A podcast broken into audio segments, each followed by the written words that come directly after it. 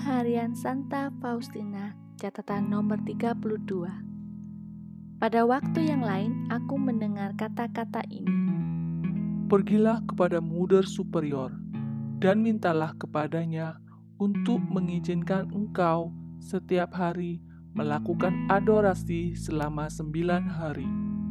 Selama adorasi ini, cobalah menyatukan dirimu dalam doa dengan bundaku.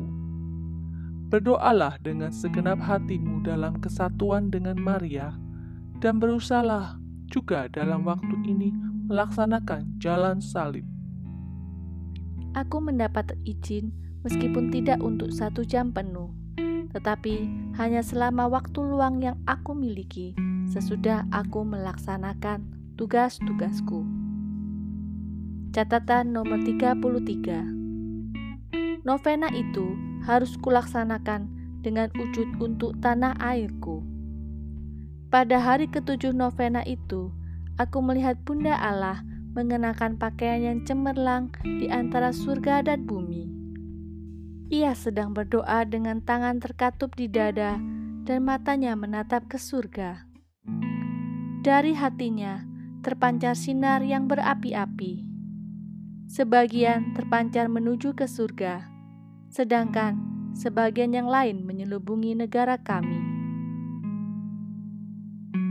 Catatan nomor 34 Ketika aku menceritakan hal ini dan sejumlah hal lain kepada bapak pengakuanku, ia berkata bahwa semua ini bisa jadi sungguh berasal dari Allah, tetapi dapat juga hanya sekadar ilusi.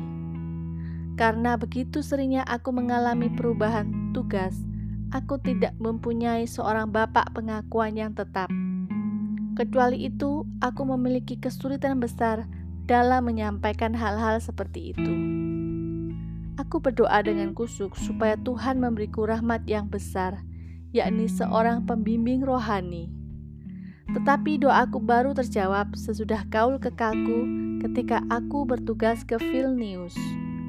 Imam itu adalah Pastor Soboko.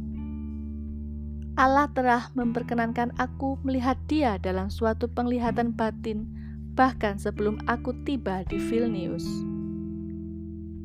Catatan harian nomor 35 Oh, seandainya aku mempunyai seorang pembimbing rohani sejak awal, tentulah aku tidak menyia-nyiakan begitu banyak rahmat Allah.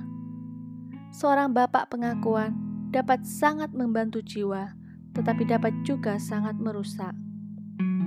Oh, betapa seorang papa pengakuan harus sungguh cermat dalam kaitan dengan karya rahmat Allah dalam jiwa orang yang mengaku dosa kepadanya. Hal ini sungguh amat penting. Melalui rahmat yang diberikan kepada suatu jiwa, orang dapat mengetahui tingkat keakraban jiwa itu dengan Allah.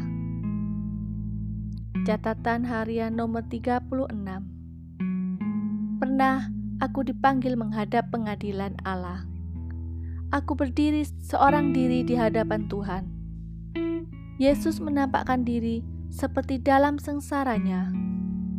Sesaat kemudian, luka-lukanya menghilang, kecuali kelima luka, yakni luka pada kedua tangan, kedua kaki, dan pada lambungnya. Tiba-tiba, aku melihat keadaan jiwaku persis seperti yang dilihat oleh Allah.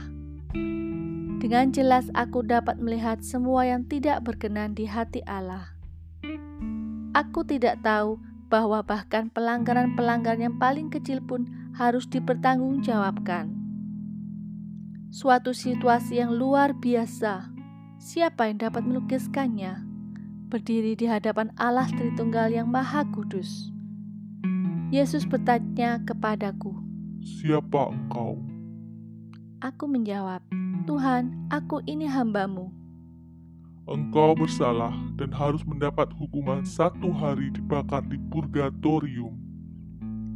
Aku ingin langsung menceburkan diri ke dalam nyala purgatorium.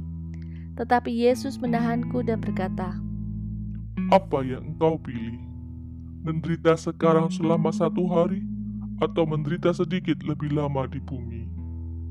Aku menjawab, Yesus, aku ingin menderita di purgatorium, dan aku ingin juga menderita rasa sakit yang paling berat di bumi, juga kalaupun itu harus berlangsung sampai akhir dunia. Yesus berkata, Cukuplah salah satu saja. Engkau akan kembali ke bumi, dan di sana engkau akan banyak menderita, tetapi tidak lama. Engkau akan melaksanakan kehendakku dan memenuhi keinginan-keinginanku. Dan seorang hambaku yang setia akan membantu engkau melaksanakan hal ini. Sekarang, sandarkanlah kepalamu kepada dadaku, pada hatiku, dan seraplah darinya kekuatan dan kemampuan untuk menanggung semua penderitaan itu. Sebab engkau tidak akan menemukan kelegaan atau pertolongan atau penghiburan di mana pun ketahuilah bahwa engkau harus banyak-banyak menderita.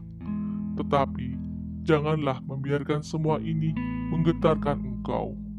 Aku menyertaimu.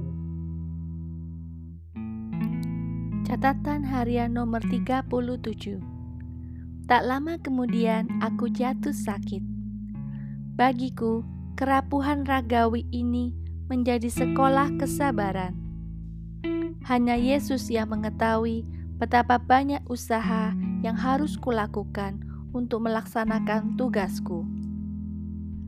Catatan harian nomor 38